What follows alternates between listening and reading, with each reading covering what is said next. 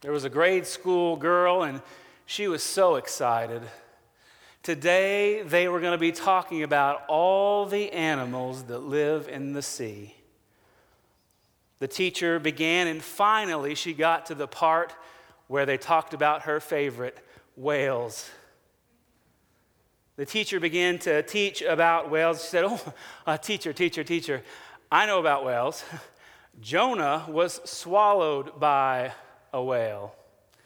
The teacher dismisses her. There is no way a whale can swallow a man. She said, Well, I'm just going to have to ask him when I get to heaven. Teacher muttered to herself, Well, maybe Jonah went to hell. The girl said, Well, I guess you're going to have to ask him then. Now, y'all don't repeat that. That's, y'all don't act like that. Last week we talked about the word of the Lord coming to Jonah and God's clear call for Jonah's life. Jonah, rise up and go to Nineveh. But Jonah tells God no and he runs from him. We discussed how when we encounter God's word, we too have a choice to rise up or to run away. It was October 1991 when John Spillane got the call. He was a full time pararescueman. He was 35, he'd been married a couple years, and his first baby was on the way. When he went in to work that day, they said, We've got a mission. We'll be leaving soon. Now, at that time, it was a beautiful day. It was a stunning, sunny autumn day. But things would change. Multiple storms, multiple systems were coming together. And before too long, there were four of them boarding a chopper to go on a rescue mission. Although this wasn't their first rodeo, they hadn't experienced a storm quite like this. See, multiple storms were coming together and re energizing a hurricane. They weren't briefed before they went on just the severity of what they were facing. They had to travel hundreds of miles in a chopper to get to this boat that was stranded. The trouble was, the tank couldn't take them that far. And so another plane, a, a, tanker, would have to come and drop a hose, and in this storm, they would have to, to find it and connect with it and refuel. This had to happen multiple times. Eventually, they made it to the stranded boat, but the waves were too high. John recalled when we were looking down there, we could barely see, we could barely hear, and the waves were coming all the way up to the helicopter. 40 to 70 feet up in the air. They determined there was no way they could get down to them. No way, if someone got down to them, that they could be recovered. So they had to leave. And as they began to, to head back, they realized they needed more gas, and this was planned. And the problem was is the storm had gotten so bad they, they couldn't reconnect with the tanker. They couldn't, they couldn't get refueled. And dozens of times they tried and it wasn't working. They came to that terrible realization we can't make it back. Our best hope of survival is to ditch the helicopter and to drop down into this terrible, terrible sea. Eventually, one by one, as the engines begin to fail, they jump out. All four eventually get out of the helicopter, and for hours they wait. Three of them find one another and are able to tether each other to one another in hopes that maybe, just maybe, in this terrible storm, a miracle could happen. And a miracle did happen. A Coast Guard boat had braved this terrible storm and came, was able to lower a net, and eventually timed the waves as they came up and were able to pull them aboard the vessel. As John tells the story, he says, There were times that once we were aboard the boat, that it was easier to walk on the walls than it was the floor of the boat. People who study weather systems say, There may have never been a storm like this before, and we certainly haven't seen one since. You may have heard of it. They called it the perfect storm.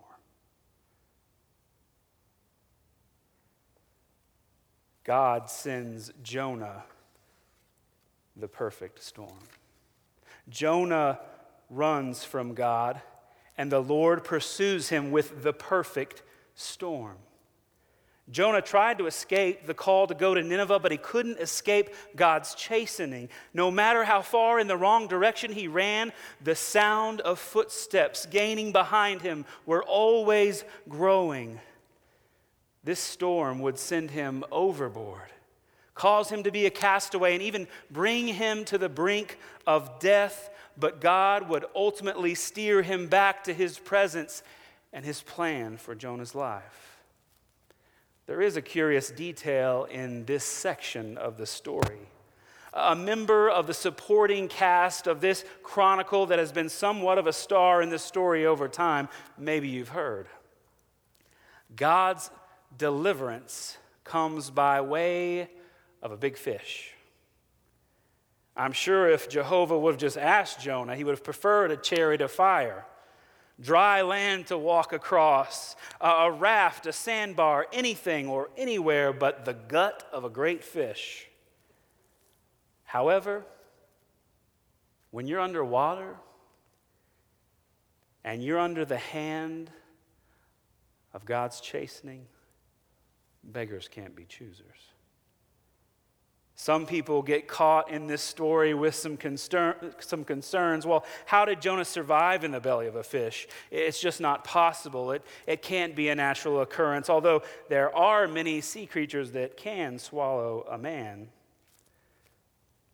I've heard preachers spend an inordinate amount of time trying to prove the plausibility that a fish could swallow a man. He could survive for three days.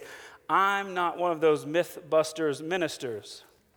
We're already on to the third miracle at this point. And as a reader, if you had started in Genesis and just kept reading up until this point, you'd come across water made blood, a rod becoming a serpent, the Red Sea parted, manna sent from heaven, a talking donkey walks where city walls fall down, the sun stands still, dead being raised, fire from heaven. That's just to mention a few. So I'm not sure it's mandatory that we make sense of the miraculous to search for natural answers in supernatural occurrences. So when Scripture says that the Lord books Jonah and all expenses paid three day cruise in the belly of a big fish, I don't think we should flinch.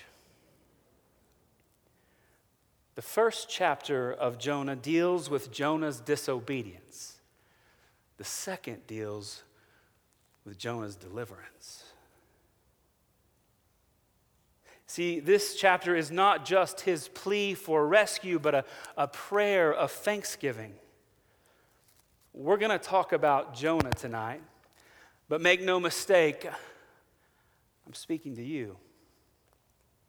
And so much more importantly, God's speaking to you through His Spirit through His Word. Give Him your full attention tonight. Meet me in chapter 2 of the book of Jonah. I'll begin reading just before that. Verse 17 of chapter 1. It says this And the Lord appointed a great fish to swallow Jonah. And Jonah was in the stomach of the fish three days and three nights. Then Jonah prayed to the Lord his God from the stomach of the fish, and he said, I called out of my distress to the Lord, and he answered me. I cried for help from the depth of Sheol. You heard my voice, for you had cast me into the deep, into the heart of the seas, and the, the current engulfed me. All your breakers and billows passed over me. So I said, I've been expelled from your sight. Last week, I gave us a few lessons from the life of Jonah. Tonight, I want to give you a, few more. Lesson number four Deliverance can only come when we discover the depth of our need. Deliverance can only come when we discover the depth of our need. Verse 2 says, I called from the depth of Sheol, out of the depth of death. You threw me into the deep. Water encompassed me to the point of death. In verse 5, he says, The deep flowed around me. Verse 6, I descended to the base of the mountains. Jonah and disobedience had gone down to Joppa, down to the hold of the ship, now down into the depths of the sea. Further and further he goes until he realizes his life is at stake. He can't swim to shore, his strength is insufficient. He can't win against the waves, he cannot save himself. And Jonah becomes acutely aware he is a condemned castaway, hopelessly in need of help. And the text records an interesting aspect of Jonah's situation in verse 4. So I said, I have been expelled from your sight. Jonah's greatest pain, his greatest helplessness was not the storm, but his seeming separation from God, his sense that he had been cast out of God's sight. Before he would run from the presence of God, he would run away from the presence of God. But now he ached for it. Isn't that the way it is with you and me, too? In the midst of the storm, God, do you see me?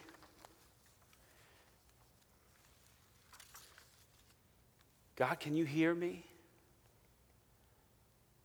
Battered through the battles, weary from the waves. Isn't it the most difficult of days in the deep when we feel so far from Him?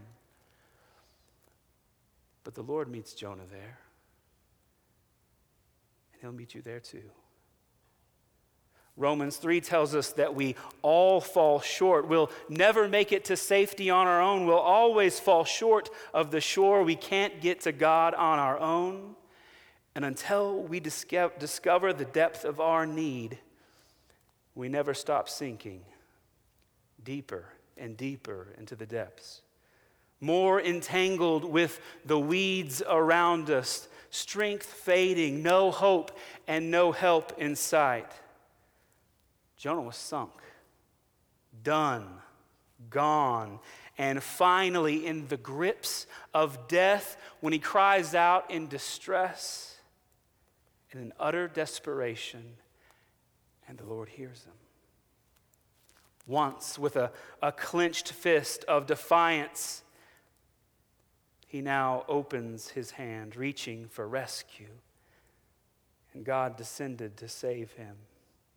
He descended to save you too. Lesson four. Deliverance can only come when we discover the depth of our need. Lesson five. Deliverance can only come when we are free of false gods, when we are free of false gods. Look at verse 7. While I was fainting away, I remembered the Lord. My prayer came to you into your holy temple. Those who regard vain idols forsake their faithfulness. But I will sacrifice to you with the voice of thanksgiving. That which I have vowed, I will pay. Deliverance can only come when we are free of false gods. The NIV translators rendered verse 8 this way Those who cling to worthless idols turn away from God's love for them. Not too long ago, I was watching a television program where a family had gone together and they had worked on a boat, they had saved, they had spent an inordinate amount of time to restore this boat, to make it new again, to make it seaworthy. The family goes out on a voyage, and before too long, a storm comes. They begin to be tossed around and eventually come into contact with something where they begin to take on water. And the boat begins to break up, and the family begins to sink. They talked about how difficult it was to see something that was so special to them, something they held so close, to slowly disappear, to watch the beacon light fade away. Eventually, they were faced with a choice of letting go and letting the boat go free or to go down with it. Wisely, they let go and waited in hopes to be saved.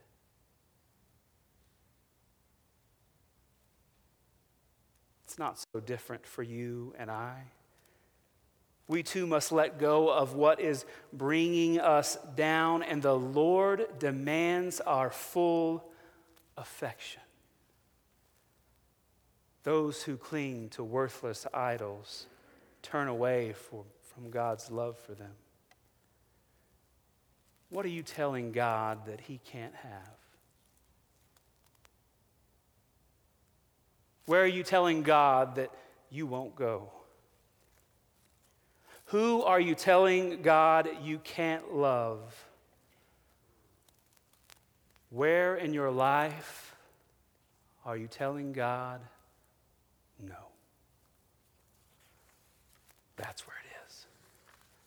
That's the secret space. The dark, dank corner in which we worship a false God. That's the weight tethered to us in the trouble that's why it seems no matter how hard we swim, we're still sinking. And the Lord demands our full affection. How can we reach for help when our hands are full? We can have no other gods before Him. Deliverance can only come when we discover the depth of our need. Deliverance can only come when we are free of our false gods. Lesson six deliverance can only come when we look to the Lord. Look at verse 4 with me again. So I said, I have been expelled from your sight. Nevertheless, I will look again toward your holy temple. Water encompassed me to the point of death. The great deep engulfed me. Weeds were wrapped around my head. I descended to the roots of the mountains. The earth with its bars was around me forever. But you have brought up my life from the pit, O Lord my God. While I was fainting away, I remembered the Lord, and my prayer came to him into your holy temple. Deliverance can only come when we look to the Lord.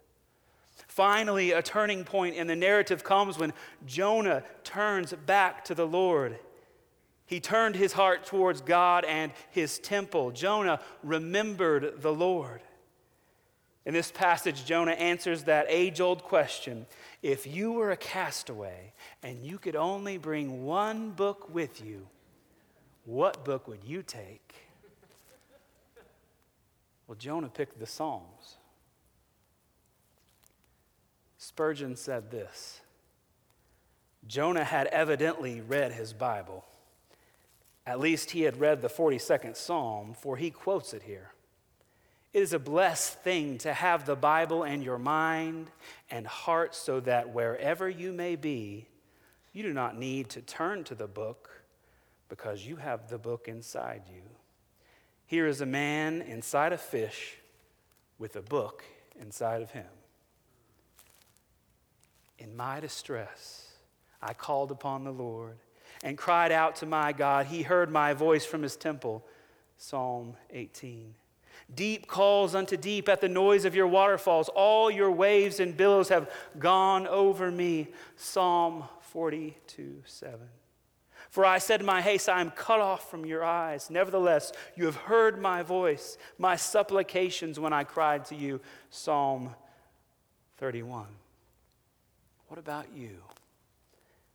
When the storms of life squeeze you, does Scripture come forth?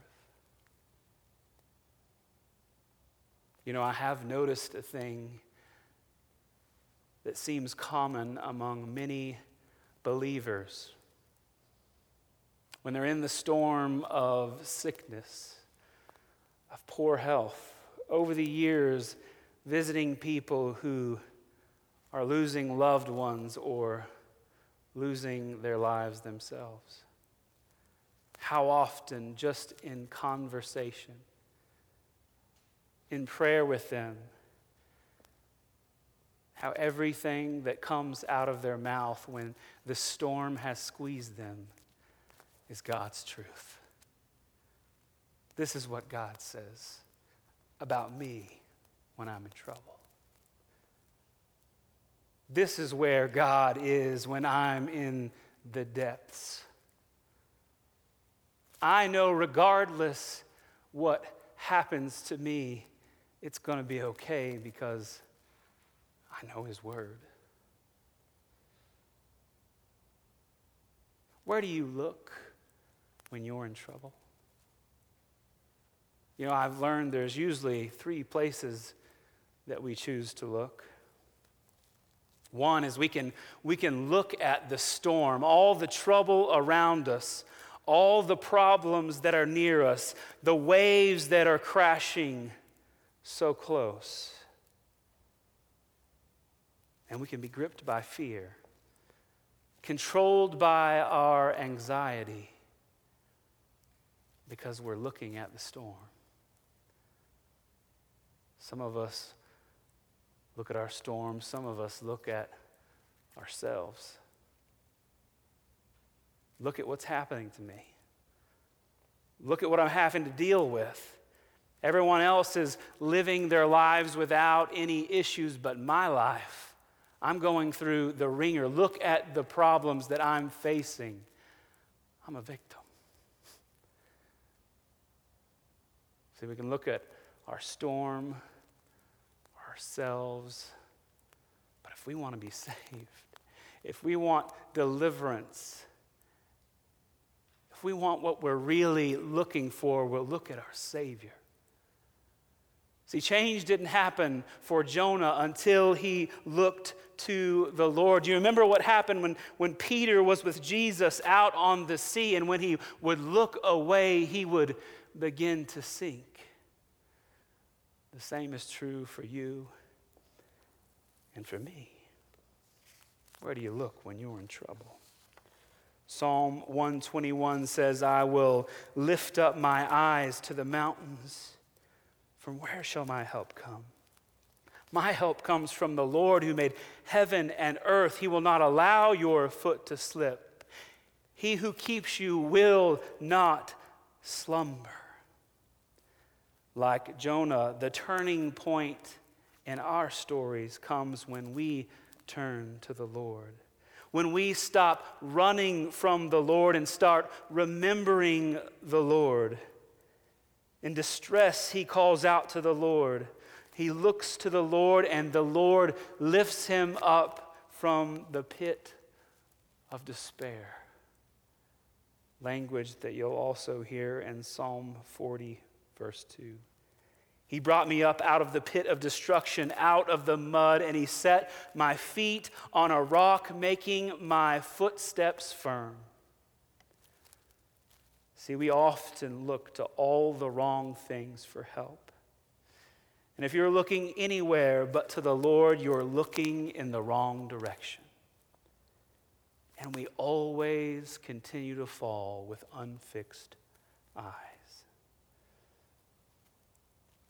Deliverance can only come when we discover the depth of our need. Deliverance can only come when we are free of false gods. Deliverance can only come when we look to the Lord. You know, there's another three day story in Scripture.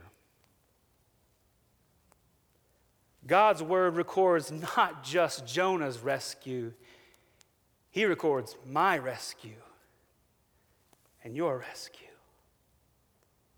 God's help for us came when he himself descended to us, not in the form of a fish, but as a, a human. He took upon himself our sin, all the times we would turn away, the seasons where we would run from him. We went our own way. He took all of our shame, he took all of our sin and he suffered on the cross. And he paid for it once and for all. Three days' death had claimed his defeat, but the grave could not hold him. His resurrection now has provided our rescue.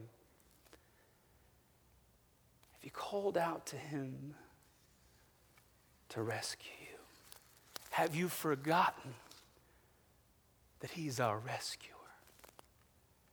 See, His victory means our victory. We don't have to live in the depths of despair, in the defeat of the deep, although a very real foe leads you to believe so. Jonah's not the only one with a rescue story. Jehovah wasn't done with Jonah. But before God could use Jonah, Jonah had to be remade. And isn't it true? We can't be remade until we've been broken. We shouldn't look at this passage and say, oh, what a, what a great fish, but rather, what a great God. See, the storm wasn't malicious, it was merciful. Jonah learned there's no safe place outside of the will of God, but he also learned there's no place where God's goodness can't find him. Jonah learned no matter how far he ran, he couldn't outrun God. No matter how far he went in the wrong direction, the sound of footsteps gaining behind him was always growing, and God pursues the people he loves. And if you didn't hear anything else, listen to this. You're never too far. There's no place where you can run to. There's no place you can hide where the grace and the mercy of God can't find you. Will you pray? God, in this next chapter of the story,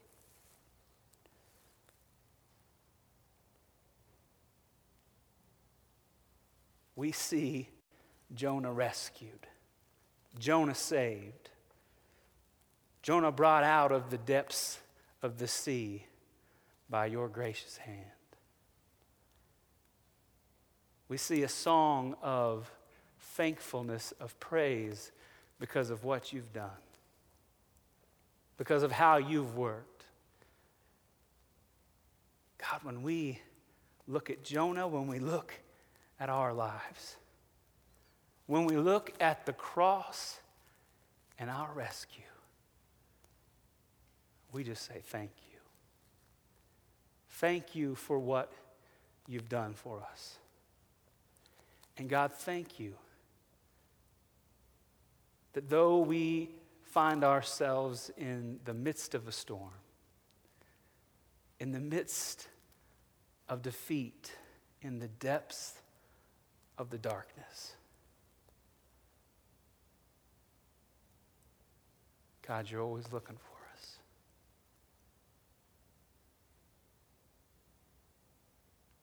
You're always watching from the window. God, thank you that your steadfast love pursues us, that your grace and your mercy will always find us. We thank you and we pray in the matchless name of our rescuer, Jesus. Amen.